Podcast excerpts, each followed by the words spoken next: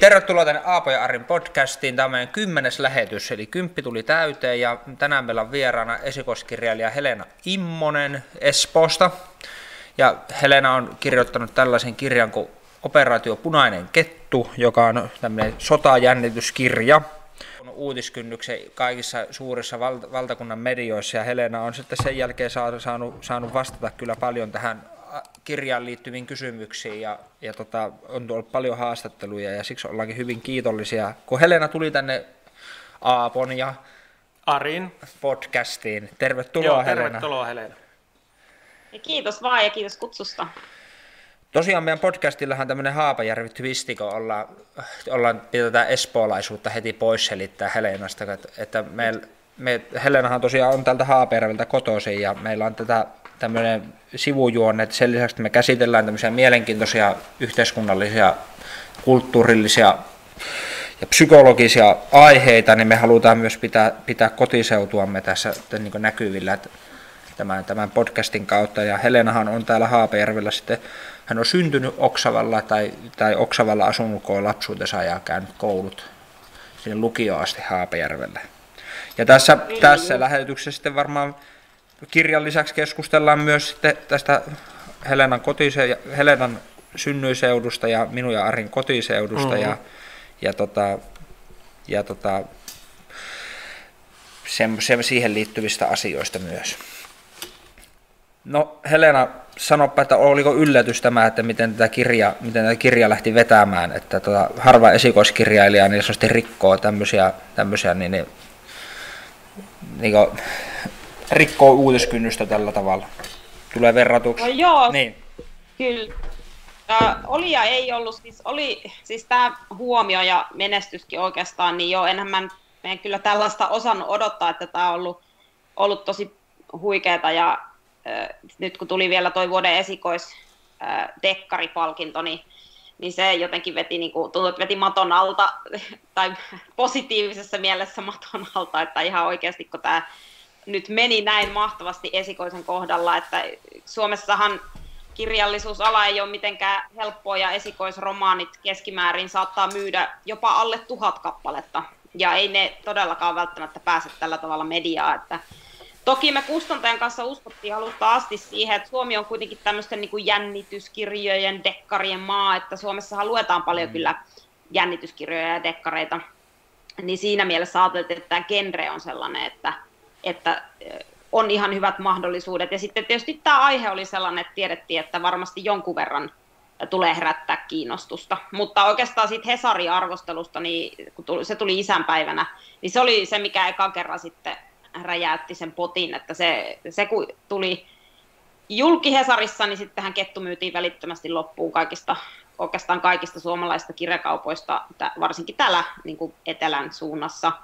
Ja sitten vielä Suomen Kuvalehdessä oli sitten myöhemmin itsenäisyyspäivän tienoilla pitkä analyysi, joka sitten oli se toinen potti, jonka jälkeen niin kuin jälleen kerran hyllyt tyhjeni kirjasta, että et ja nyt ollaan neljännessä painoksessa menossa, niin, niin joo, onhan tämä ihan mieletöntä. Sä oot tämmöisen sisällöntuottajan näkökulmasta, niin ei voi olla kateellinen, että mm. tuskinpa minulle ja Arille koskaan podcasti, podcastille käy samalla tavalla, mutta Onko löytynyt, mä oon lukenut pelkästään ylistäviä arvioita tästä kirjasta, niin onko, onko sora-ääniä kuulunut?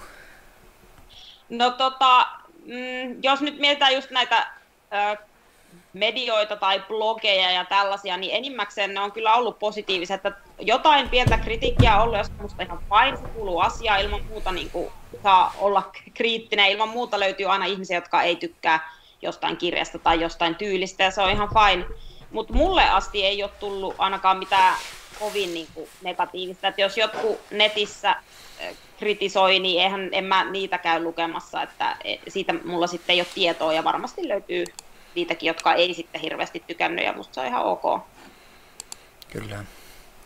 Tota, onko siis näin, että onko sun menestyksen salaisuus siinä, että sä onnistuit löytämään niin sanotun tuoreen näkökulman tämmöiseen niin suomalaisuutta lähellä olevaa aiheeseen kuin sotiminen. Että meillähän eletään meidän tätä isänmaallisuustunnetta ja kansallisuustunnetta ja identiteettiä kansana aika vahvasti edelleen toisen maailmansodan vaiheiden kautta. Ja tämän meidän Venäjän varjossa olemisen kautta.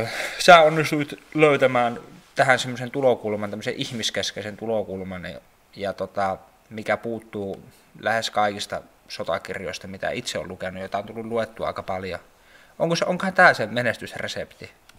No kyllä mä uskon, ja jos mä esimerkiksi mietin sitä palautetta, mitä mä oon saanut suoraan lukijoilta, niin karkeasti voisi sanoa, että eniten on kehuttu kahta asiaa, ja ensimmäinen on nimenomaan tämä ihmisläheinen, tavallisten ihmisten näkökulma, ja tavallaan se kuvaaminen, että mitä tämmöinen poikkeusolo vaikuttaisi tavallisten ihmisten arkea tai sitten reserviläisten ja heidän perheidensä elämää. Niin se inhimillinen näkökulma on selkeästi ollut se, mikä on monia lukijoita puhutellut. Ja sitten toinen on tämä ajankohtaisuus, ja se niin kun, on osa on sanonut, aika rohkea valinta kirjoittaa sinne oikeita poliitikkoja, mutta nimenomaan tavallaan tämä nykyaikaan ja realistiseen skenaarioon pohjautuva tavallaan kuvaus on sitten ollut myös se, mikä on puhutellut, että toki kaikki ne poliittis, poliittinen taso tuossa ketussa ja muuta, niin se sitten on kiinnostunut varsinkin just niin kuin yhteiskunnallisesti vaikuttavia tai yhteiskunnallisista asioista kiinnostuneita. Joo, täytyy kyllä sanoa tuosta oikeista poliitikoista, että onhan se paljon uskottavampaa kuin jos verrataan vaikka Remekseen, joka on mun mielestä ihan hyvä, hyvä tämmöinen sotabulkkikirjailija, niin, niin tota, siellä saattaa vaikka pääministerin nimi olla Keijo Makkonen, niin on se ihan eri asia lukea tämmöistä kirjaa, jossa se on oikeasti Sanna Marin, kun että siellä Keijo Makkonen pääministerinä, ja niin kuin fiktiivinen, niin, kuin niin fiktiivinen nimi. Toki se henkilöhän täytyy muistaa, että se on kuitenkin fiktiivinen, että siellä kirjassa, vaikka Kyllä. se on Sanna Marin. Siinä on no, niin kuin... Tietysti keksinyt tavallaan kaikki ne heidän puheenvuoronsa ja tekemisensä, mutta joo, siis tämä on ollut tavallaan se keino, millä mä oon pyrkinyt sitomaan sen tarinan nykyaikaa ja tavallaan tähän elämään sillä tavalla, että lukija voisi oikeasti eläytyä ja kokea, että tämä voisi tapahtua. Ari, haluatko sanoa jotain, kun tämä menee nyt minun ja Joo, mä, mä siitä, kun sä justiinsa, että sä käytit siinä niin oikeita poliitikkoja, niin siinä varmaan kanssa semmoinen, että kun lukenut paljon näitä ulkomaalaisia, amerikkalaisia kirjoja, niin siellä tätä käytetään eri tätä, eri tätä eri nimiä poliitikoista, mutta ne kuitenkin poliitikot on, tunn, niin ne on tunnistettavissa niistä. Niin, aivan. että onko se nyt tätä aivan, minusta se on niin ihan järkevä homma just, että se on sidottu nykyaikaa sillä, että siinä on tuo, puhutaan oikeilla nimillä niin sanotusti. Ja, ja sillä niin, että uskalletaan puhua nyt, että Venäjä sattuu hyökkäämään, ettei puhuta mistään keltaisesta valtiosta. Itse asiassa, oletko lukenut sellaista kirjaa kuin Punainen Porvoo? Itse asiassa en ole lukenut, mä oon saanut paljon vinkkejä, että kannattaa hmm. lukea. Tiedän kyllä sen skenaario, mikä siinä on, mutta en ole, sanotaanko, että en ole vaan ehtinyt etsiä hmm. sitä käsiini, koska tämä on ollut, tässä tämä elämä on ollut vähän kiireistä, Joo. mutta se on mulla Siinä on myös vähän, vähän samantyyppisiä elementtejä kuin tässä sun kirjassa. Siinä on ehkä enemmän vaan semmoista brutaalimpaa kärsimyksellä mässäilyä, mikä tavallaan sitten puuttuu puuttu niin sinun, vaikka esimerkiksi sun kirjasta ei löydy niin napal, napalmista kärryäviä torsoja, joista vielä reisivaltimo sykkii Joo, kuitenkin semmoisia veripurskauksia ulos, niin niin, niin. Juhota, ei. Joo. Mä en tälle mässäilijälle omasta mielestäni. Joo. Mutta muutama nosto siltä kirjasta. Puhutaan toki muistiko sun tästä mainiosta kirjasta, joka teidän kaikkien ehdottomasti joko kannattaa ostaa kuunnella BookBeatissä. Itsehän suosin kyllä oikeasti kirjan lukemisia enkä kuuntelemisia, mutta kun se nyt on sattumalta nykyaikaa tämä kuunteluhommakin, niin, tota, niin kannattaa, jos on, ei ole lukutaitoinen, niin kannattaa BookBeatista kuunnella. Se on yksi trendaavimmista kirjoista siellä tällä hetkellä, eikö näin? Joo, kyllä se taisi olla myös Storytellin puolella aika hyvät arvostelut myös, kun siellähän saa kuuntelijat jättää sitten tähtiä, niin oli, oli yli nelosta taisi olla molemmissa palveluissa, että siitäkin niin kuin, on, on ollut aika mykistynyt, että näin paljon lukijat on tykännyt nimenomaan. Hei, mä, mä, haluan, mä, haluan, mä, minä, minä haluan nyt tähän väliin, että onko se niin liian uskaliasta tätä nyt kirjailijalta kysellä tätä tietoa, että paljonko niitä nyt on myyty niitä kirjoja ja paljonko sitä on niin äänikirjana kuunneltu tuolla? Joo, kyllä kysyä voi. Tota, mä en hirveän tarkkaan vaan voi vastata, mm. koska tota, nämä myyntiluvuthan kustantajan liikesalaisuuksia ja he toki voi halutessaan niitä julkistaa, mutta tota, mm, mä voisin ehkä vastata tällä tavalla, että mun oma niin kuin minimitavoite, ja mä tiedän, että se oli kova minimitavoite, kaikki, kaikki niin kuin alalla olevat varotteli mua, että, että tota, liian kova tavoite, mutta mun oma minimitavoite oli, että kovakäntistä kirjaa pitää myydä, pitäisi myydä 5000 kappaletta ja sitten mä oon tyytyväinen. Niin sen mä voin sanoa, että tämä on kyllä ylitetty jo tovi aikaa sitten. Mutta tota, mut se, sen tarkemmin niin, niin en varmaan voi tässä paljastaa, kun on kuitenkin kustantajan sitten käsissä ne luvut kovia lukuja kuitenkin. Jos mietit, kyllä. pistät 5000 tuommoista pinoon, niin, niin, niin, kyllä, jos sieltä päältä hyppää, niin murtaa varmasti jalkansa. Joo, ja sitten kun tätä miettii, että kuinka paljon niin tätä varmaan niin Suomessa esikoiskirjailija, kun se julkaisee kirja, niin se nyt ei varmaan montaa sattaa kappaletta yleensä myy. No se, se usein voi jäädä alle tuhanteen nimenomaan, ja nyt kuitenkin puhutaan siitä, että sanottaisiko, että kettu myy edelleen. että useinhan käy sillä tavalla, että joulumyynti on se isoin myynti ja sitten kun tulee tammikuun, niin ne syksyn kirjat vähän hiipuu ja sitten tulee jo kevään kirjat, niin nyt tavallaan ketun myynti on jatkunut edelleen tänä vuonna, eli tavallaan lopullisia lukujahan meillä ei ole, että se mm. katsotaan sitten, tämä, kun tämä vuosi on ohi, niin että mikä se on sitten se lopullinen luku. Katsotaan tämän podcastin jälkeen, minkälainen piikki siellä tulee. niin, heti tulee piikki, Kyllä. kaikki Hei, mutta niitä asioita, mitä mä nostan, niin musti Siis todella niin kuin oivaltava oli kirjoittaa sinne tämmöinen niin kuin, maahanmuuttaja, aika keskeiseksi aluhenkilöksi kuitenkin sinne. niin kuin... Joo, kyllä. Itse asiassa aika moni lukija on sanonut, että Musti on niin kuin heidän ää, suosikkihahmonsa kirjassa. Ei paljasteta liikaa juonesta, jos kaikki mm. ei ole varmaankaan kirjaa vielä lukenut, mutta, mutta joo, siis tämäkin oikeastaan juontaa juurensa siihen, että mä halusin mahdollisimman realistisesti kuvata sitä, mitä se nykyään on. Ja kun fakta vaan on se, että meillä on paljon maahanmuuttajataustaisia Suomen kansalaisia, jotka sitten suorittaa varusmiespalveluksen ja ovat reserviläisiä, niin se on realiteetti, että varsinkin näissä eteläjoukko-osastoissa, niin, niin he on siellä palvelemassa niin kuin muutkin, jotenka silloin tämmöisen tilanteen tullessa, jolloin reserviä käskettäisiin hommiin, niin siellä olisi Joo. Ja tota, semmoinen yksinkertainen syy siihen oli, että se kuvastaa vaan sitä todellisuutta, missä me eletään. Toinen mielenkiintoinen nosto oli se, että miten vaikea on ampua ihmistä. Sitähän ei hirveästi käsitellä kirjoissa yleensä, mutta nämä sun, nämä sun tota, niin kirjahenkilöt, niin ne, ne ei ota ihan kevyesti sitä, kun se rynnäkkökiväärin tähtäimen takaa tai tähtäimen takaa näkyy se tota, viho, vihollinen tai toinen ihminen. Niin... Joo, no tämä onkin tavallaan, tähän on tosi oikeastaan iso kysymys ja pohtinta, että ei puolustusvoimat varautuu puolustamaan Suomea sotilaallisesti, jos semmoinen hirvittävä tilanne ikinä tulisi, silloinhan, jos joudutaan sotaan, niin jos siellä halutaan pärjätä, niin tavallaan pakko pystyy ampumaan ihmistä, ja sehän on ihan järkyttävä asia. Mutta se ei ole niin yksinkertaista, että kun sä vaan varusmieskoulutuksessa niin teet niitä toistoja, niin sitten yhtäkkiä ää, se olisikin helppoa. Et eihän ihmisen mieli toimi sillä tavalla. Ja meillähän on esimerkiksi tutkimustietoa vaikkapa Vietnamin sodasta, jossa on tutkittu, että aika moni laukauksista oli itse asiassa tähtäämättömiä. Eli sotilaat ei tehnyt tähdättyjä laukauksia sen takia, että he eivät kyenneet tähtäämään ja ampumaan. Tämä on niin kuin ihan yleinen tavallaan siis se on ihan todellinen asia, jota sitten sota joutuvat joutuu käsittelemään, että, että todellakin pystyykö ampumaan ihmistä. Ja, ja tämä on se inhimillinen puoli just, mitä mä halusin näiden hahmojen kautta käsitellä, koska totta kai mä oon itsekin reserviläisenä miettinyt sitä, että, että kun mä ehdottomasti niin kannattaa, Suomella pitää olla vahva ja itsenäinen puolustus ja meidän pitää niin siihen panostaa. Mutta ei ne silti, ei ne ole helppoja asioita. Että kyllä mä oon itsekin miettinyt sitä, että pystyykö siihen ja millä tilanne se olisi, jos pitäisi joutua sotaan ja joutuisi oikeasti ampua ihmistä, niin, niin tavallaan nämä on ollut mun tapoja käsitellä sitä asiaa, kun nämä mun henkilöt on käynyt niitä samoja asioita läpi.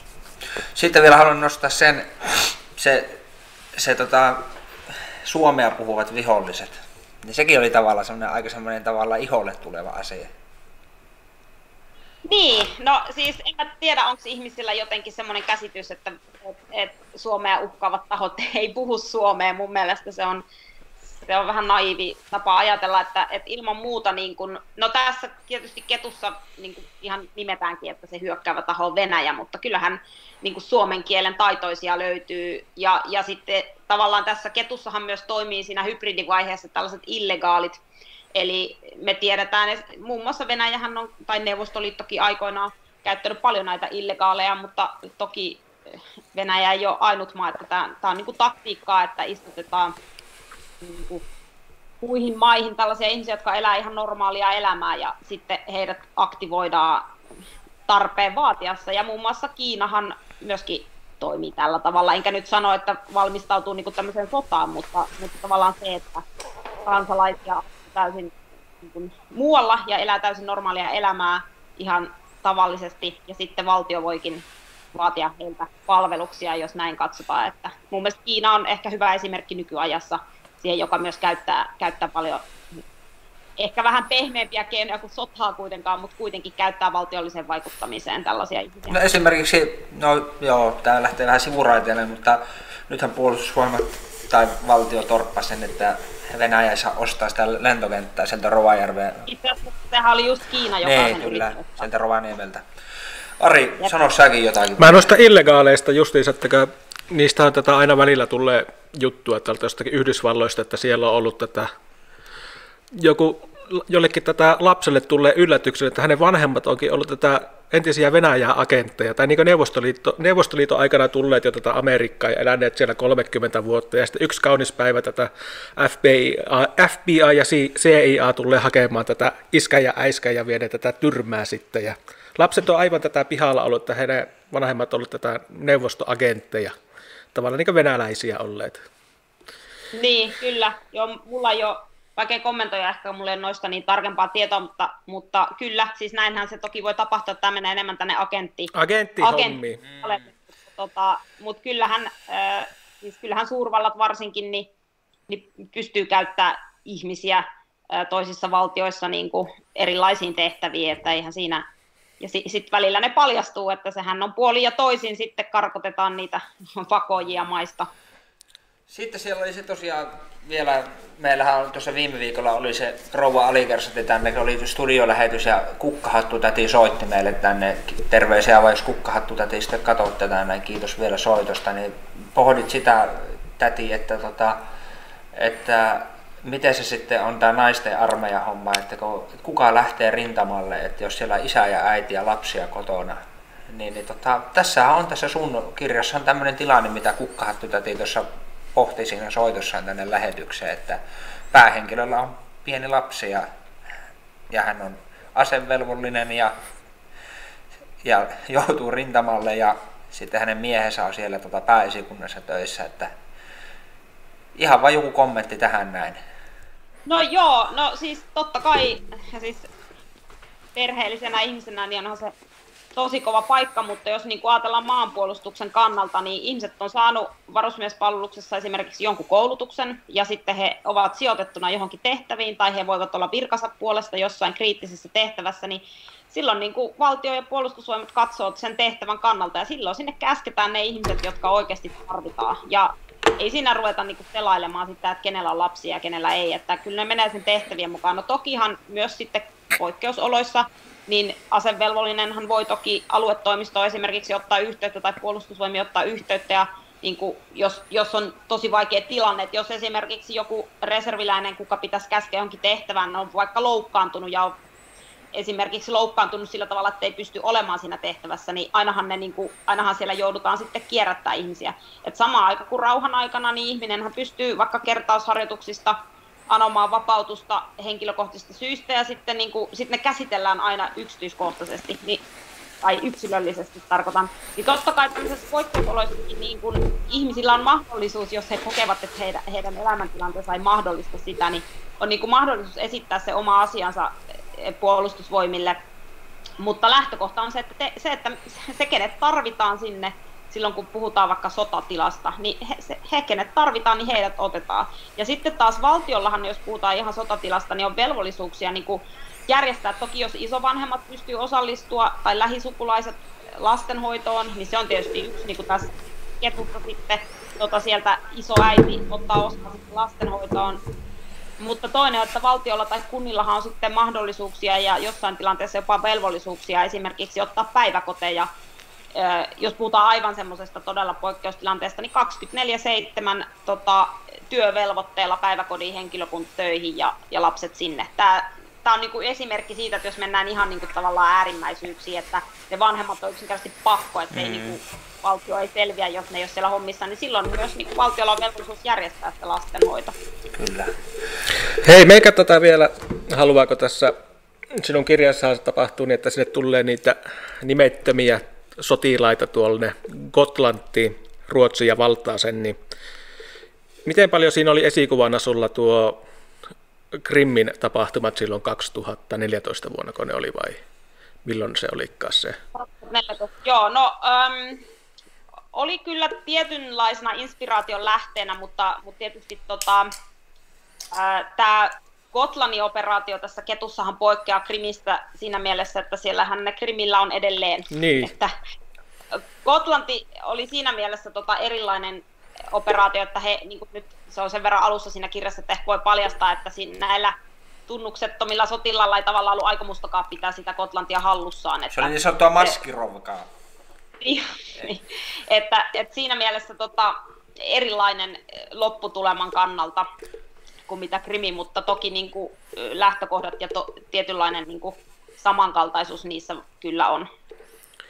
Joo, mutta nyt me ollaan jonkun verran käsitelty, nyt tuossa on sotakirjaa tuossa, ja mä oon sitten tuolta Interwebistä lukenut, että sulla on jonkinlaista muutakin projektia nyt ollut käynnissä, että oot lasten kirjailijaksikin ryhtynyt tässä, niin... Joo, nyt mä vilautan. Mulla tota, itse asiassa 16.3. eli ensi viikolla virallinen ilmestyminen tämä mun lasten romaani Näkymätön Milanna, joka on, mä sanoisin, että tämä on semmoinen niin seikkailusatu. Tämä kertoo tällaisesta Milannasta, joka on muuten ihan tavallinen tyttö, paitsi että sattuu olemaan näkymätön. Ja hän on sitten kuvitellut aina, että hän on ainoa laatua, mutta eräänä päivänä hän tapaa Timipojan, joka on kotoisin sellaisesta paikasta kuin näkymättömien kaupunki. Ja sitten, sitten he lähtevät sinne seikkailemaan ja, ja tapahtumat lähtee etenemään. Niin aika erityyppinen kuin kettu, mutta sanoisinko, että ehkä näitä yhdistää semmoinen tietty seikkailu kautta jännitys. Minkä... Miten tota, näet tuon asian, Valsuari? Anna Aapa vaan tulla. Tuli mieleen, että sulla on just, sä oot tällä hetkellä yksi kuumimmista nimistä tässä sotakirjallisuusgenressä Suomessa, niin sitten sulla yhtäkkiä tämän kesken tämän rauhan takoamisen syntyy, tulee tämmöinen aika erityyppinen kirja, niin Kuitenkin kyseessä on, sullakin on äh, ilmeisesti tavoitteena tulla kokopäiväiseksi kirjailijaksi, mitä sun haastatteluja lukenut. Niin näetkö, onko tämä tietoinen siirto ja tietoinen ratkaisu niin sanotusti edistää sekä lastenkirjailijan uraa että dekkaristin kautta jännityskirjailijan, sotakirjailijan uraa niin rinta rinnan?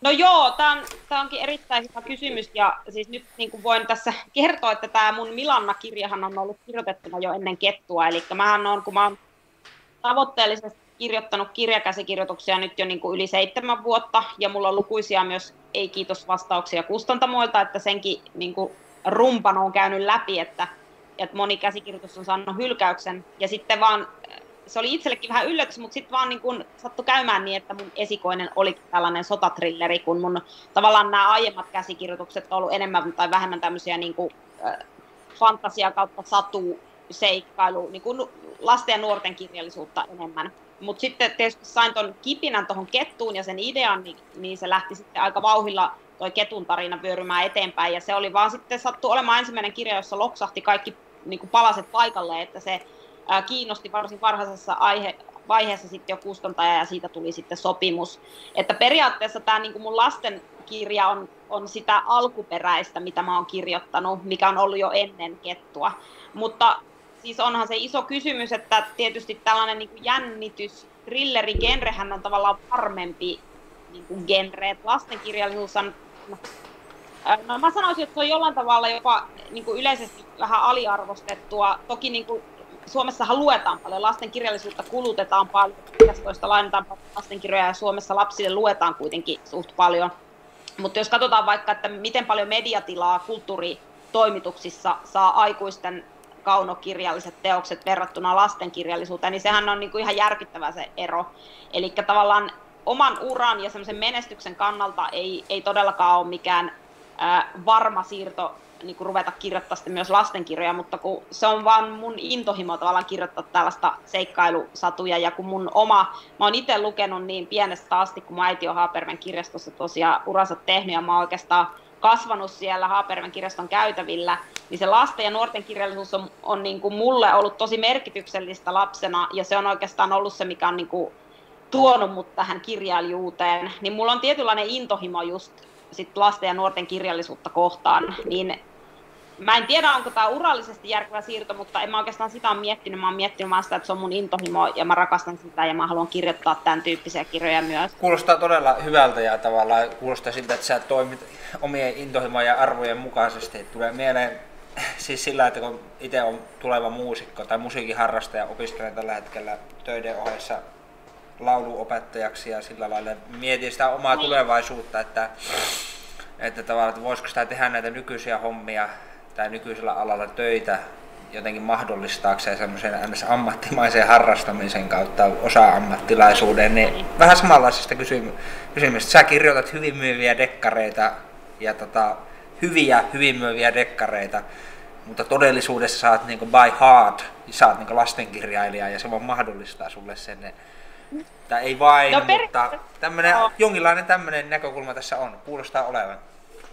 Joo, no mä en halua sillä vähätellä Ketun, siis kyllä mä ihan aidosti ja vilpittömästi innossani olin Ketun tarinasta ja siis mä pistin kyllä ihan kaiken sydämeni ja sieluni tuohon Ketun kirjoittamiseen, että siinä mielessä se ei ole mikään laskelmoitu valinta, että nyt mä kirjoitan tällaisen ja sitten kun menestystä ei tietenkään ikinä voi tietää etukäteen tai luvata, mutta, mutta tavallaan se, että joo, kyllä, kyllä mun alkuperäinen kirjallisuusintohimo on tuolla lasten ja nuorten kirjallisuuden puolella, mutta ehkä mun ajatus on just se, että jos, jos pystyisi jossain vaiheessa olemaan kokopäiväinen kirjailija, niin se, silloin mä haluaisin nimenomaan työstää aina rinnakkain aikuisten kaunokirjallista teosta ja sitten jotain lasten ja nuorten kirjaa. Eli että tavallaan kaksi kirjaa olisi koko ajan rinnakkain ja tyyliltään hyvin erilaisia, niin silloin se myös tavallaan jotenkin pitää mut virkeänä, että mä voin vaihtaa eri tyylilajista toiseen. Ja eikö näin ollut näin käymässä, että Kettu on saamassa jatkoa ja nyt on myös lastenkirjaprojekti. Tässä on juuri tällä hetkellä myös niin kuin...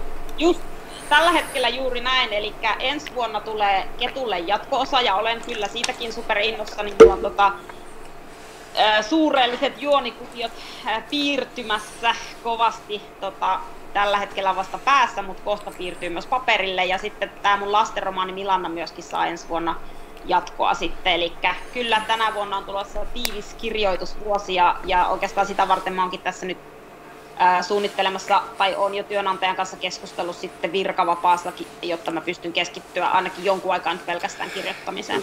Henkilökohtainen lukijatoive, että lisää niin mus- musiikkia harrastavia tai, tai viulua soittavia pohjoispohjalaismiehiä Ai. sinne vaan kirjoihin. Isompaa roolia. Ei, ei. Viulusoittajille, okei. Okay. Ja todella mielenkiintoinen oli tämä, tämä, kanssa, tämä twisti siellä ketussa. Sä tuot tuommoisia niin tavallaan, no semmoisia ikään kuin semmoisia, niin semmoisia kuoppi, en sano, että se olisi uneliasta lukea kettuja, mutta ne on semmoisia herätyksen hetkiä, kun yhtäkkiä lukee vaikka oman paikkakunnan nimeä sieltä ja jahas, oma harrastuskin tulee ponnistaa sieltä. Niin.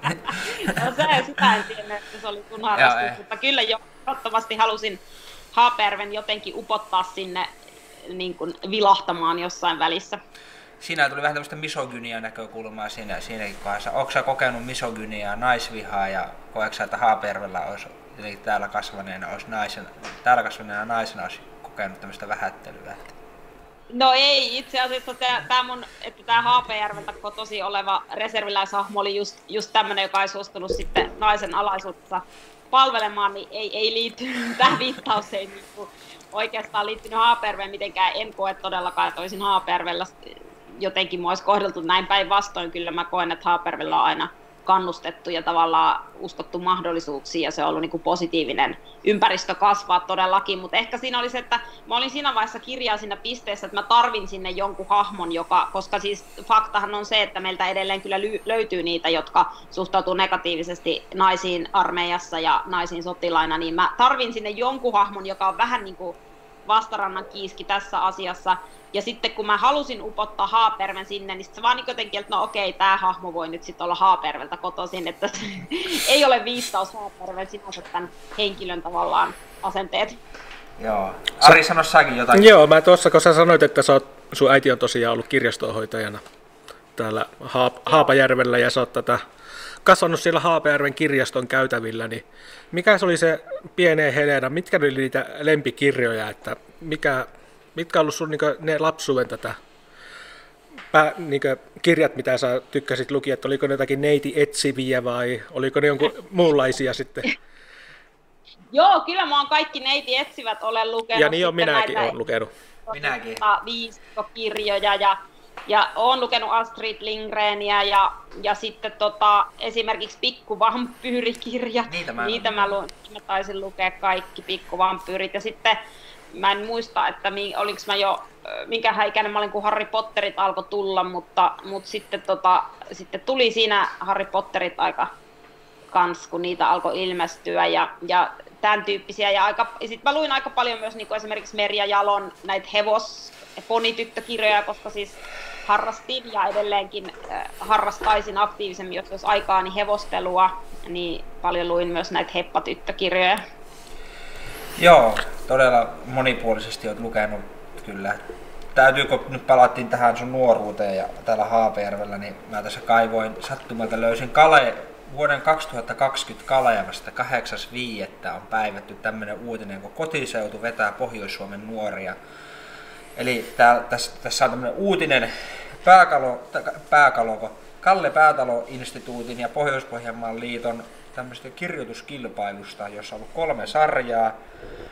15-vuotiaille, 17-vuotiaille ja sitten tota 20-25-vuotiaille nuorille ja on pitänyt kirjoittaa aiheesta, mistä, mikä se aihe nyt olikaan tarkalleen. Kuitenkin nuorten näkemykset jäädä tai palata kotikonnuille ja 15-vuotiaiden sarjan siinä voittaja oli Helena Hyvönen, nykyään kyllä, Immonen, oma... kyllä, Haapajärveltä, huom. Haapajärveltä. 17-vuotiaiden sarjan voitti Olli Romppanen niin ikään Haapajärveltä. Ja se vanhimpien sarjan voitto ei mennyt Haapajärvelle, mutta kirjassa, tai tässä kilpailussa jaettiin myös tunnustuspalkintoja. Ja tota, yhdessä sarjassa tämmöisen tunnustuspalkinnon sai Taija Kalajanniska Haapajärveltä ja sitten yhdessä sarjassa sai... Teija. Ta, joo, Teija täällä lukee Taija. No, Teija. Ja Mirjami Tikanmäki Haapajärveltä. Eli Haapajärven nuoret tuli kyllä runsaasti palkituksi tässä, tässä, tässä kilpailussa. Ja itse asiassa pyytämällä sain sinulta tämä sun oman voittotekstisi.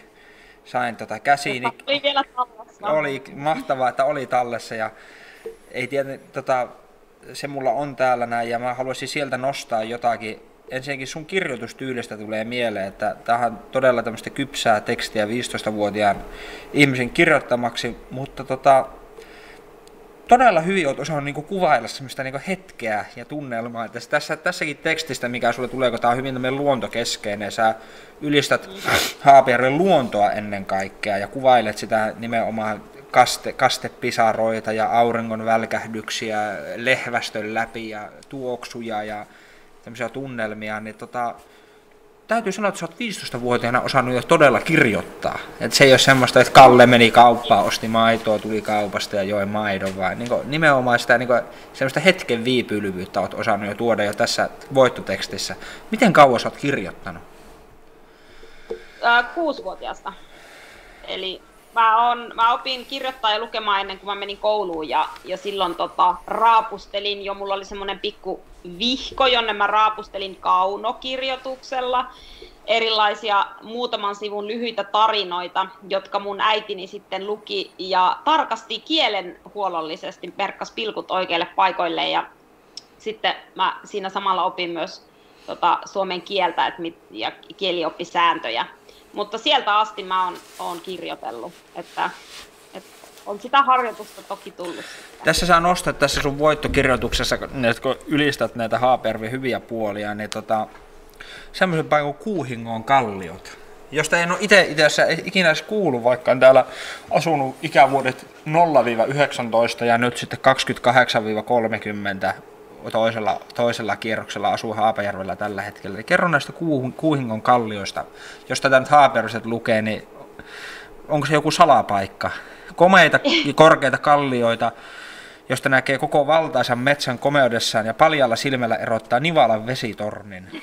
Missä tämmöinen paikka on? No, ku, se on Kuuhingolla. Tota, siitä on niinku ihan järjettömän laittoman pitkä aika, kun mä oon viimeksi käynyt siellä Kuuhingon kalliolla, niin mä en uskalla nyt ruveta niin kuin ajo-ohjeita sinne antamaan, että miten pääsee autolla lähimmäs, mutta tota, Mm, mutta, ku, mutta sieltä Oksavaltahan mä ollaan sinne aina menty, koska Oksavalla, äh, kun tosiaan siellä on asunut ja kasvanut, niin tämä Kuuhingon kalliot oli yksi sellainen paikka, missä me käytiin tosi usein mun perheen kanssa luontoretkillä. Et meillä, oli, meillä oli silloin tota, koiriakin, kun mun, mun isä on aina metsästänyt ja sitten mun velikin harrasti metsästystä, niin saattoi olla koira mukana, ja sitten sinne kalliolle laitettiin nuotio ja paistettiin makkaraa, ja, ja sitten jos oli syksy, niin pystyi käymään vähän marjassa. Ja se tosiaan nousee ne kalliot siellä aika korkealle, että sieltä tosiaan näkee tämän Nivalan vesitornin, ja, ja se on ollut yksi mun lempipaikkoja. Mä oikeasti rakastan luontoa ja luonnossa samoilua ja mä oon niin ihan pienestä tytöstä asti, kun mä Oksavalla asutaan myös pienen metsän keskellä, niin yksin yksin siis samoillut siellä metsässä. Ja mun, yksi mun niin harrastus oli puihin kiipeily ja mä oon tosi ylpeä siitä, koska mä olin paljon parempi kiipeä puihin kuin mun isoveli, joka oli kuitenkin mua reilu kaksi vuotta vanhempi, niin mä olin paljon parempi, mä pääsin kiipeämään semmoisiin puihin, minne, minne mun veli ei päässyt. Ja mä olin tosi taitava siinä, että mä pääsin korkeisiinkin puihin tosi korkealle latvaan ja se oli yksi mun suosikkiharrastuksia lapsena. Ja Kuuhingolla tosiaan sitten, sitten mä jo aika nuorenakin muistan, että saatoin mennä sinne yksin tai kahdestaan kaverin kanssa ja, ja niin kuin olla vaikka koko päivän siellä vaan samoilemassa ja katsomassa luontoa, että se on kyllä, luonto on mulle ihan ehdottomasti niin kuin tosi tärkeä tässä kirjoituksessa mä vielä, sori Ari, pääsit kyllä vielä ääneen, niin sen jälkeen kun sä oot ylistänyt Haapajärven myös pieneksi paikkakunnaksi monipuolista liike-elämää, palveluita ja mahtavaa kirjastoa ja sen ystävällistä henkilökuntaa, Haapajärven kirjasto on se on, se on jonkinlainen kirkko tai semmoinen pyhä sakraalitila, että siellä on semmoinen, aina semmoinen todella rauhallinen ja pehmeä tervetullut tunnelma. Mm-hmm. Täytyy kyllä sanoa, että siellä se, se tuntuu, että se on ihan niin kuin, niin kuin eristyksissä tästä muusta maailmasta. Siellä ei koskaan soi mikään ruma ja iso musiikki, ja siellä jotenkin ei koskaan näe ihmisiä juoksemassa, vaan siellä se on, niin semmoinen, niin se on niin hidastuspaikka. Se on mahtava paikka. Joo, Joo mä kirjasto, Haaperman kirjasto on aivan erinomainen paikka ja kirjastolaitos niin kuin noin yleensäkin, niin mä mm. voisin ylistää se ihan maasta taivaisiin, että kirjastolaitos on aivan loistava keksintö. Mutta kuitenkin tästä sitten sä sanot, kun sä pohdit kysymystä, voisitko jäädä tänne asumaan, niin sä 15-vuotias Helena toteaa, että asia on kiperä, koska täällä on paljon nuoruuden muistoja ja kaikki läheiset ihmiset, mutta elämä on vielä edessä ja haluaisit nähdä maailmaa kokea seikkailuja. Ja jatko-opintoihinkin pitäisi lähteä ja Haaperilta ei löydy yliopistoa, ei muuten löydy enää edes ammattikorkeakoulua valitettavasti. Niin tota, kuulostaa siltä, että kuten tässä kirjoitatkin, että itselläsi on niin sen verran suuret tulevaisuuden suunnitelmat, että niitä et voisi täällä toteuttaa. Ja kuitenkin Haaper pysyy sun sydä, sydämessäsi ja kun voisit kuvitella viettäväsi vaikka vanhuuden päivät täällä. Eli voi sanoa, voi sanoa näin, että sä oot just tuolloin tiennyt, että, tai tavoitellut korkealle ja, ja sulla on ollut tiettyjä suunnitelmia, niin elätkö sä nyt tavallaan niin todeksi sitä, mistä sä haaveilit tuolloin kirjoittaessa tätä tekstiä? No mun täytyy sanoa, että mä oon oikeastaan elänyt jo äh, siitä asti, kun mä muutin Haaperelta pois, niin mä oon kyllä elänyt sitä aika vahvasti, koska mä siis silloin noin mun suuret haaveet liittyi tuolloin niin matkustamiseen. Mä halusin Suomesta pois, koska mulla oli seikkailun jano. Ja mähän on asunut äh, useissakin maissa, mä oon matkustellut paljon, mä oon tota, opiskellut Arabiaa Egyptissä ja Mä oon mm, reppureissannut Väli-Amerikassa, siellä Guatemala ja Hondurasin eh, vuoren rinteillä ja, ja sitten Euroopassa paljon kiertänyt ja sitten mä oon asunut Coloradossa, Yhdysvalloissa, että oikeastaan se matkustelu ja maailman kiertäminen ja sellainen seikkailu niin oli se mun isoin haave. Ja sitä mä oon kyllä saanut tehdä vuosikausia. Ja nyt sitten kun mä oon asettunut, asettunut kuitenkin takaisin tänne Suomeen ja on jo oma perhe, niin nyt mä just koen, että nyt on aika kirjoittaa niitä seikkailuja. Mä, mä koen, että mä oon saanut seikkailla tuolla maailmalla, mulla on ollut ihan uskomattomia reissuja tuolla maailmalla, varsinkin, varsinkin just ehkä Väli-Amerikassa ja Egyptissäkin. Mä olin itse asiassa just ennen, äh, vähän ennen arabikevättä ja silloin siellä oli jo nähtävissä tietynlainen kuplinta äh, näistä tapahtumista ja, ja tota, ka- kaikkia niin kuin hyvin jännittäviä asioita ja, ja nyt sitten taisinkin yhdessä haastattelussa sanoa, että jos mulla olisi joku kymmenen vuotta sitten sanonut, että musta tulee tämmöinen kotihiiri, kun mä nyt on, niin, niin mä olisin naurannut kyllä makeasti, että ei ole ikinä mahdollista. Mutta nyt, nyt täytyy sanoa, että on tosi hyvä olla kotona, on tosi hyvä niin kuin asua Suomessa ja kirjoittaa. Et nyt, mun, nyt tavallaan se mun unelma on nimenomaan tämä kirjailijan ura, ja, ja sen pystyy tosi hyvin nimenomaan Suomesta hoitaa. Ja toki toi matkustelu ja myös tuollaista aika köyhien maiden näkeminen on niin auttanut kyllä paljon arvostamaan Suomea entistä enemmän ja kaikkia niitä mahdollisuuksia, mitä täällä on, että koulu, ilmainen koulutus ja terveydenhoito ja, ja kaikki niin kuin lasten ja naisten oikeudet. Tää, se on, mä oon ehkä semmoinen luonteelta aika helposti otan kantaa kaikki maailman murheet, jos mä vaan niin kuin yhtään mietin niitä asioita enempää. Että esimerkiksi mä oon käynyt toimittajana juttumatkalla Malavissa, missä on niin kuin todella köyhää ja lapset elää niin kuin todella vaatimattomissa oloissa, niin ja monessa muussakin maassa, niin kuin vaikka Guatemalassa, kun on siellä, kävin reissussa katsomassa näitä, siellä on edelleen näitä maija-kansoja, jotka elää niin kuin ihan absoluuttisesti köyhän niin kuin väestö. Niin ne on ollut tosi pysäyttäviä kokemuksia jotenkin niin kuin tajuta se, että miten voi olla mahdollista, että on saanut syntyä Suomeen ja tavallaan saanut kaiken tarjottimella niin kuin, tavallaan kaikki on ollut mahdollista. Mitä ikinä mä haluan tehdä, niin se on ollut mahdollista. Mutta sitten, jos mä olisinkin sy- syntynyt jonnekin Guatemalaan tai ää, Somaliaan tai Jemeniin, niin, niin tavallaan tämä on niin kuin, sellainen asia, mitä mä oon niin eniten matkustajille lomassa niin kuin pysähtynyt miettimään, että miten onnekas mä oon. Ja sitten tavallaan toisaalta sitä seuraa, ehkä nyt tämä ehkä syvälliseksi, mutta seuraa semmoinen niin musertava niin kuin tunne siitä, että, että tosi monessa maassa, varsinkin lapsilla on niin kuin todella järkyttävän kurjaa ja onko mitään, mitä voisi tavallaan tehdä. No, itse mä kyllä lahjoitan, sitten mulla on tota, muutamia projekteja, mitä mä tuen varsinkin niin kuin tyttöjen koulutusta. Nyt tänään kun nauhoitus on käynnissä, niin naisten päivänä hyvä mainita tämä tyttöjen Tosiaan, hyvää naisten, hyvää naisten päivää. Ja pahoittelut, anteeksi hirveästi, me ollaan tämmöisiä moukkia. Niin mä, mä oon niin moukka, mä kyllä vaimo, vaimo muistiin onnitella, mutta nyt te kyllä viera anteeksi tästä. Joo, mutta tätä, tämän pitkän, kiitos vaan, ja tota pitkän vuodotuksen niin kuin lopputulema on se, että mä oon oppinut tosi paljon enemmän arvostamaan sitä, minkälainen yhteiskunta Suomessa on. Ja toki kaiken tämän jälkeen tuntuu joskus turhauttavalta kuunnella sitä suomalaisen, suomalaista poliittista keskustelua, missä niin kuin mun mielestä valitetaan vähän pienistä asioista, mutta sitten samalla se kuuluu ilman muuta vapaaseen demokratiaan, että pitää yrittää kehittää asioita ja ymmärtää se, että ei meidänkään systeemi ole täydellinen, että meiltä löytyy niin semmoisia puutteita ja ongelmia, mitä meidän pitää yrittää tehdä paremmaksi ilman muuta. Mutta että tavallaan jotenkin ne mittasuhteet asioille on niin kuin tullut, kun on nähnyt niin paljon huonompia maita tai, tai niin kuin kur, kurjuutta tuolla maailmalla. Niin nyt sitten mä oon tosi tyytyväinen esimerkiksi siihen, että kun tämä järkyttävä koronapandemia iski, niin että mä oon just Suomessa mm. nyt, että tavallaan, että jos olisi tullut aikaisemmin, kun itse oli tuolla reissailu, reissailemassa, niin ei tiedä mihin olisi jäänyt jumiin jonnekin maahan, missä ei ole terveydenhuoltoa, että tavallaan kyllä meillä kuitenkin aika moni juttu, juttu Suomessa toimii hyvin. Kyllä. Varmaan niin kaikki nuo maat, mitä saa mainittua, on siellä Väli-Amerikassa ja tuolla, tuolla Afrikassa ja tuolla, niin siellä, kaikille niille maille on yhteistä, että siellä ei ole tosiaan semmoista niin toimivaa yhteiskuntaa, missä pystyisi ihmiset olleet tätä.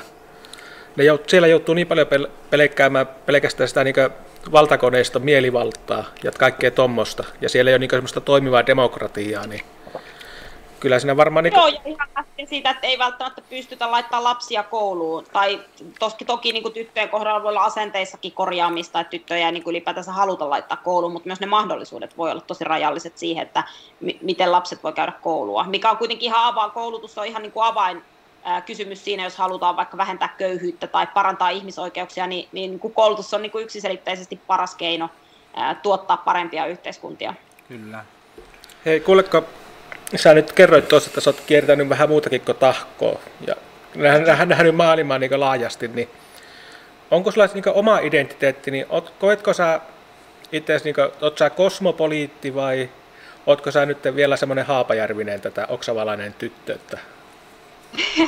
No tota, mä, äh, kyllä mä koen ja olen aina myös matkustellessa kokenut hyvin vahvasti olevani suomalainen ja, ja, tota, ja toki myös vahvasti pohjanmaalainen, että oikeastaan tästä tulikin mieleen, kun tuon kysyit, että silloin aikoinaan mä asuin Haapervellä siis siihen asti, kunnes mä kävin Intin ja sitten kun mä pääsin Intistä 2006 kesällä, niin sitten mä muutin Helsinkiin töihin ja, ja se oli tavallaan se isoin muutos siinä vaiheessa, kun muutin Helsinkiin, niin, niin silloin ehkä huomasin sen, että mitä eroa niin kuin pohjanmaalaisuudella ja tietynlaisella helsinkiläisyydellä. Ja mä en yritä missään edes rakentaa tässä mitään vastakkainasettelua, koska mua ärsyttää se kaupunki-maaseutu vastakkainasettelu. Mutta siis on se vaan tietyt asiat. Esimerkiksi Haapervillä, kun oli niinku tottunut siihen, että ei meilläkään ikinä ollut ovet lukossa tai tavallaan aina oli niinku vieraita, saattoi tulla milloin vaan kylään ja aina keitettiin kahvit ja laitettiin ruokaa pöytään ja semmoinen naapurilta pystyi mennä lainaamaan ihan mitä vaan ja, ja tavallaan aina Haapervisten kanssa, niin milloin tarvii kyytiä jonne tai apua jossain, niin tavallaan ei sitten tarvinnut edes miettiä. Se kuuluu siihen niin kuin elämisen tapaan. Ja mä muistan sen mun ensimmäinen kulttuurishokki, kun olin jo asunut joitakin kuukausia Helsingissä ja sitten olin töissä siellä ja oli, mulla oli työkavereita. Niin mä sitten yksi päivä heitin, mulla oli mun veljen auto lainassa, niin mä heitin autolla yhden mun työkaverin siis kotiin, omaan kotiin. Ja se oli ehkä joku, mitä mä sanoisin, joku varttitunnin matka maksimissaan ää, autolla.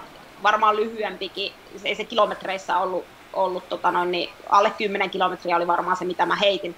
Niin sitten kun mä olin niin kuin vienyt hänet kotiin ja olin sillä, että no niin kiitos hei, että mä lähden nyt omaan kotiin, niin sitten hän rupesi, että no hän maksaa nyt nämä pensat sitten sulla. Että paljonhan on velkaa pensoista. Ja mä suorastaan niin kuin loukkaannuin siitä, että miten sä kehtaat yrittää mm. mulle niin rahaa, että siis tämä on mukava itse tosi kulta autoista kotiin, ja sitten taas mun työkaveri, niin ää, hän taas melkein loukkaantui siitä, että mä en niin kuin, suostunut ottaa sitä rahaa vastaan. Et se, to, se oli niin kuin, tosi hämmentävä kokemus, kun mä olin aivan tyrmistynyt, että joku voi edes ajatella, että siitä pitää antaa rahaa. Että mä oon heittänyt tuommoisen pikkumatkaa autolla kotiin. Ja sitten ehkä vasta jälkikäteen mä niin kuin, tajusin sen, että siinä niin kuin, että enemmän ehkä sitten se kumpus se ajattelutapa ero siitä, että Helsingissä taas, nyt mä en halua yleistää, koska ihmiset on erilaisia, mutta ehkä se ajattelutapa oli enemmän sitä, että ei haluta niin kuin käyttää hyväksi toista ihmistä niin siksi se koetaan niin kuin hyvänä käytöstapana, että siitä ehdotetaan se korvaus, ettei vaan tule semmoista mielikuvaa, että yrittäisi käyttää hyväksi toisen niin kuin hyvää tahtoisuutta. Mutta sitten taas kun mä oon niin Pohjanmaalla tottunut siihen, että toi on niin ihan absurdia, että sulle tarjotaan tollaisesta rahaa, että, koska se on niin vastavuoroista. Että sitten kun sä niin itse tarvit jotain, niin sä voit samalla tavalla mennä kysymään, kun, kun sitten taas niin joku auttaa sua, että, ja sä autat sitten takaisin. Että ei siinä niin ajatella sitä, että se on hyväksi käyttöä, vaan siinä ajatella, että se on vaan niin normaalia ihmisten niin kuin, käytöstapoja. Joo. Et toi on yksi niin kuin, iso sellainen niin kuin herätys, että et, e, on erilainen tapa tavallaan ajatella ja reagoida. Joo, mullakin on tuommoisen vähän vastaan. Mä asuin Tukholmassa 2012-13 ja tota, sillä oli sillä 12 joulukuussa oli siellä sitten Tukholmassa snökaaoset, eli lumikaos. Ihan järkyttävästi lunta. Ja mulla, mä olin tätä meidän parkkipaikalla kiinni, kiinni tota autolla yksi aamu ja sitten mä kysyin, siihen tuli nainen viereiselle auto, että voisitko vähän auttaa ja työntää vähän tätä autoa avuksi tästä, niin sanoin, että, että en mä ehdi, että mun, mun pitää lähteä töihin. Ja mä niin kuin siinä semmoista melkein raivosta itki siinä vieressä, että, että, että, että etkö oikeasti voi. voi. Se ihan vähän, että, että, että auttaa, niin ei siinä vieressä. Että mä pyysin vielä, nöyryin pyytämään apua. Versus nyt viime viikolla meillä jos auto, niin Haapajärvellä, niin siellä ajoi muun ystävällinen traktorimies, kun näki, että me, me oltiin siinä ja kysyi, että voinko vetää teidät johonkin tältä, tästä näin, tästä tuosta Hasa, Hasan läheltä, niin, niin veti sitten meidän auton korjaamolle. Että tää, ei, ei tehdä tätä vastakkainasettelua, mutta kyllähän tuntuu, että täällä maaseudulla on vielä sitä, sitä just sitä naapuriavun ja tämmöistä tämmöistä pyyteetöntä vastavuoroisuutta on vielä olemassa.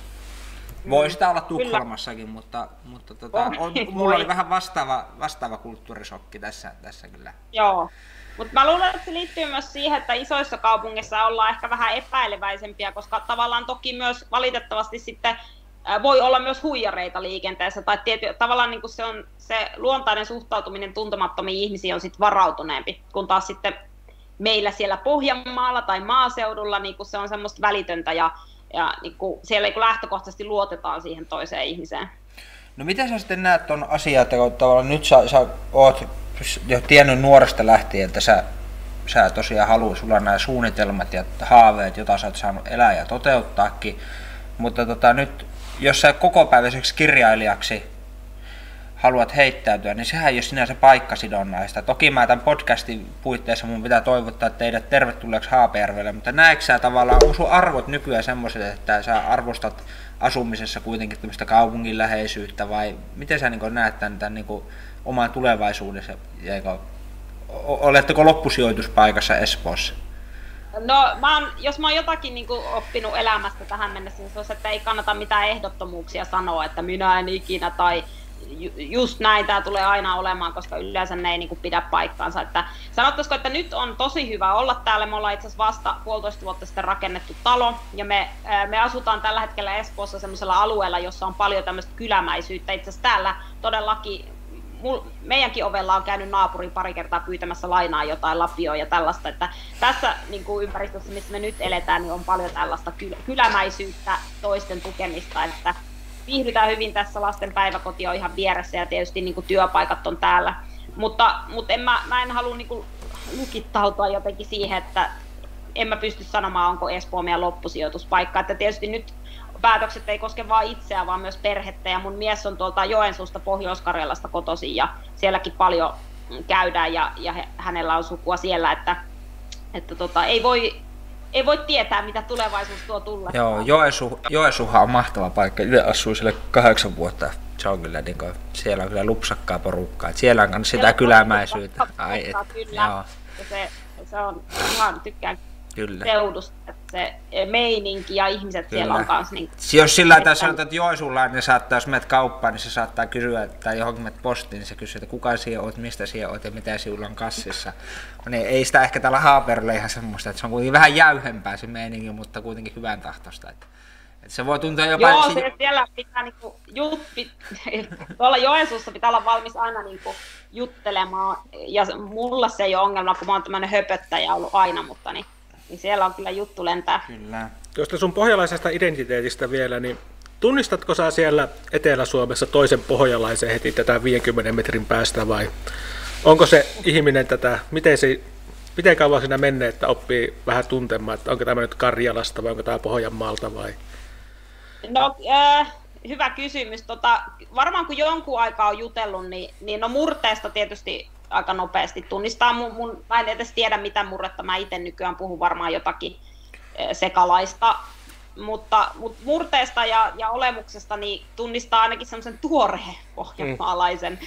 Mutta sitten tietysti niin kuin itsekin on asunut jo niin pitkään pois Pohjanmaalta, niin, niin varmasti niin kuin tietyt piirteet on niin kuin karissut tai on tullut uusia tilalle, joita, niin ei ole sit niin helppo määritellä sitä että mistä on kotoisin, mutta tavallaan kyllä sen edelleen huomaa, tietysti mulla on ihan mahtavia niin kuin ystäviä tällä hetkellä, ää, joita mä oon saanut sitten täältä etelästäkin, mutta sitten aina kun pääsee näkemään niitä haapajärvisiä kavereita, jotka asuu tällä hetkellä sitten kuka missäkin, niin, niin se on, siinä on jotenkin semmoinen välittömyys, että siinä on jotakin erilaista, että niin kuin, tavallaan kaikki semmoinen koreilu, tai koreilu on huono sana, kun en mä niin koreile ikinä missään, mutta, mutta tavallaan sä voit niin välittömästi heittää jalat pöydälle ja olla niin kotonas. Ja, ja samoin jos niin tänne meille tulee kylään mun niin pohjanmaalaisia kavereita, niin, niin ei siinä ole mitään semmoista, niin kuin, se on heti sellaista välitöntä, että sä voit olla aivan just niin kotonas, eikä tarvi niin yhtään miettiä mitään. Mulla on esimerkiksi yksi,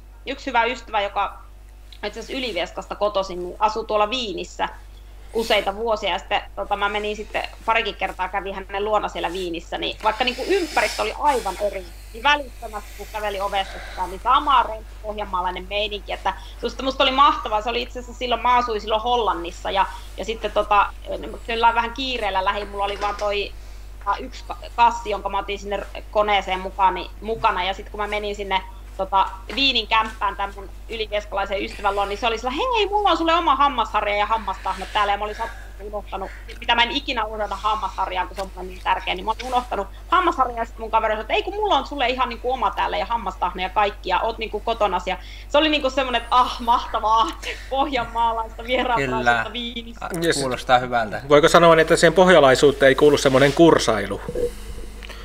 No, Joo, kyllä voi sanoa. Ja tavallaan kaikki, niin kuin, että, niin kuin kaikki on niin kuin yhteistä. Tai tavallaan se niin kuin vieraanvaraisuus on tietyllä tavalla niin, kuin niin sisäänrakennettua. Mm. Että, että se, kyllä mä muistan kotoakin se, että kaikki vieraat, vaikka ne olisi kuin yllättäviä ollut, niin aina kestittiin. Ja siis aina löytyi kaapista ruokaa ja aina ajoittuakin, jos tarvii yöpaikan. Ja, ja eikä sitä kukaan niin kuin, kokenut mitään taakkaa tai sellaista niin kuin, velvollisuutta. Ei sitä tehty velvollisuudesta, vaan kun se on vaan niin kuin, tapa elää. Mutta mulla tulee vähän semmoista dissonanssia tähän, nyt tähän, tähän, tähän viestiin sillä lailla, että mä kyllä allekirjoitan tuon, mutta tuo kursailu, niin mä en ole missään kohdannut semmoista kursailua kuin täällä, kun pyydetään Haapajärvellä tai Pohjanmaalla kahvipöytään, niin sehän pitää niin neljä kertaa pyytää vähintään ennen kuin ihmiset tull, liikahtaa sinne, ainakin oman kokemuksen mukaan. Että on, mutta että, että, onko teillä tämmöistä kokemusta, Ari tai Helena? Että... Ei, mä, mun on pakko keskeyttää, että mulla joo, loppuu kohta. Joo. No niin, joo. Mä Joo. joo. Niin, mitä sanot sinä, Ari, että onko su, sulla tämmöistä kokemusta? Että... No, kyllähän se sellainen, että ei saa nyt ensimmäisestä käskystä ikää saa mennä kahvipöytään, vai mitä mieltä Aapo on? Niin, ei se, ei se ehkä ole kohteliasta. Ja sitten, mutta, tätä, mutta, sitten, to... sitten vielä se, että kun tarjotaan, kato tätä, haluaako lisää kahvia, niin ei ikässä että ottaa kokonaista kuppia, että pitää olla, ottaa aina kaksi niin puolikasta kuppia. Joo, ja kysyä, että haluaako joku muukin. Että siinä on tämmöinen kuitenkin tämmöinen kursailun niin twisti tässä minun mielestä tässä meidän vieraanvaraisuudessa. Mm, mutta se on, niin, minusta se on vähän niin kohteliaisuuden osoitus sille, niin kuin, se jotenkin, tätä Kyllä. jotenkin liittyy siihen niin tapakulttuuriin se on. täällä päin, että ei niin istuttaa vielä vähän aikaa sohovalla. Mm. Ja, ja sitten sanotaan, että ei olisi tarvinnut Mutta meillä. kahvit ehdottomasti pitää keittää. Niin, siis, ja, ja totta kai ja halutaan, ja siinä ei ole mitään siis semmoista niin tavallaan niin kuuluu keittää ja kuuluu tarjota, mutta ei, ei, ei missään nimessä niin sillä lailla että mennä rohmuamaan kuitenkaan. Ja sitten miettii tätä, että kahvipöydässä on sitten jotakin tavaraa. Siihen laitetaan yleensä yltäkyliä, että siellä mm. on viittä eri lajiketta Kyllä. on. Ja sitten me, me, mekin, mekin Aapon kanssa paksut pojat, niin me maistetaan joka sortti. Kyllä, totta kai. Vaimokin aina sanoo, että ei saa sitten ottako yhtä sorttia, saa ottako yhden, yhden, yhden kappaleen. Mutta ei se mitään. Me tässä keskusteltiin ihan pohjan, vielä pohjan, pohjan, pohjois-pohjanmaalaisesta tapakulttuurista, että, että siinä kuitenkin on tietty etiketti, että ei sinne tavallaan sinne kahvipöytään voi, totta kai pyyteettömästi aina keitetään ja tarjotaan, mutta ei sinne voi juosta niin suinpäin vieraana. Tässä mikä on taas niin. Pohjois-Karjalassa on semmoista, ai jaa, mitä sinä oot täällä tehnyt? Sinä oot leivonut pullaa, miepä leikkaan tästä näin. Niin ei se... No joo, no joo totta. joo, kyllä. Mutta tota, oota, me voitaisiin kaarratella pikkuhiljaa kohti tätä loppua tässä näin, ja, ja tota, jo, jo, jotenkin halu, haluaisin vetää se, tämän niin homman kuitenkin tässä vielä yhteen. Mikä on sun mielestä tärkeintä, mitä sä haluat nyt kaikista, mikä on mielestä kaikista tärkeintä, mitä sä haluat sanoa tällä hetkellä ihmisille? Ai että miten vaikea kysymys. Toi, yleensä kun toi kysytään, niin menee sille ihan lukkoon ja sitten vaan sanoo jotain niin kuin, mm, kuukkeli. Mutta siis Googleista tulikin mieleen, että to, joku taisi kerran kysyä, että kuinka monta lintua on nimetty laji nimeltään tota ketussa, niin, niin se voisi olla hyvä visailu, koska siellä on aika monta lintua nimetty. Ää, oikeastaan ei muuta kuin lukekaa paljon kirjallisuutta. Tämä korona ei tiedetä kauanko tämä nyt meitä vielä kurittaa, mutta lukea tai kuunnella kirjoja voi aina ja kan, lukeminen kannattaa aina. Siihen mä kannustan ja pyrin myös omalta osaltani rikastuttamaan tätä suomalaista kirjallisuutta. Kyllä. Kyllä. Hei, ja sitten tätä, milloin sulle ilmestyy nyt se lastenkirja? Se oli ihan tässä näillä näppäimillä. Se kyllä, tota, näkymätön Milanna ilmestyy 16.3. eli ensi viikon tiistaina.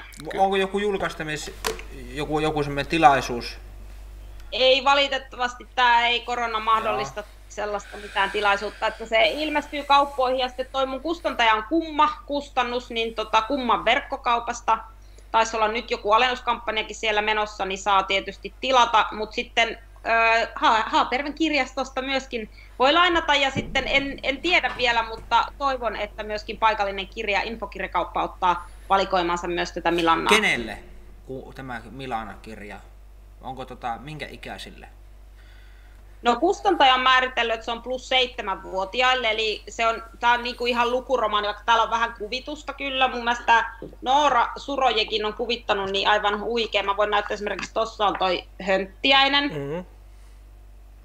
Aivan tämmöisiä ha- ha- hassu hahmo, tämmöinen papun näköinen. Joo, ja tota, Niin, mutta täällä on silti, niin kuin, että tämä on ihan luku, täällä on niin kuin, tälleen tekstiä ihan kunnolla, että Joo. lähtökohtaisesti, sori näkyykö? Näkyy. Näkyy se ihan hyvin. Kyllä. Eli lähtökohtaisesti, jos osaa itse jo lukea, niin, niin ehkä niin kuin sellaiselle, mutta, mutta ei, mun mielestä ei ole mitenkään niin kuin liian pelottava, eli nuoremmillekin voi sitten lukea yhdessä, mutta plus seitsemän tavallaan se suositus, mutta sitten yläikäraja ei ole, eli kyllä tavallaan mä oon ajatellut sen, että mä kirjoitan sellaista lasten ja nuorten kirjallisuutta, mitä voisi aikuisetkin kuluttaa, että jos me mietitään vaikka, me, niin kuin en mitenkään vertaa itseäni, mutta jos me mietitään näihin klassikkokirjailijoihin, niin kuin Astrid Lindgreniin esimerkiksi, niin, niin kyllähän he, niin kuin ne kirjat on tavallaan semmoisia ikiklassikoita, mille ei ole sillä yläikärajaa. Kyllä. Ja se, se on mun tavallaan toive, että myös aikuiset vois jotain saada noista Sä oot sitten piilottanut sinne jotain semmoisia tasoja taitavasti, jotka aukeaa vaan. Niin kuin Astrid Lindgrenillä oli muistaakseni joku kirja käsitteli ihan masennusta. Joku... No hänellä on tietysti jollakin rajujakin ne aiheet. Uh, mä, se, sehän on aina lukijasta kiinni sitten, miten hän tulkitsee ne tasot siellä, mutta kyllä mä, kyllä mä niin pyrin siihen, että sieltä myös vanhemmat lukijat sit saisi jotain irti. Ja sitten vielä semmoinen, kun monella kirjailijalla on semmoisia, että ne tykkää piilotella kaikenlaisia pääsiäismunia sinne omiin kirjoihinsa, niin onko sulla mitään semmoista pääsiäismunia siellä, mitä pitäisi kat- Tota, hassua, että kysyit, nyt mä voin ehkä vilauttaa tästä, että mikäs täällä näkyy. Oho! Kettuhan se siellä on. Joo, kyllä.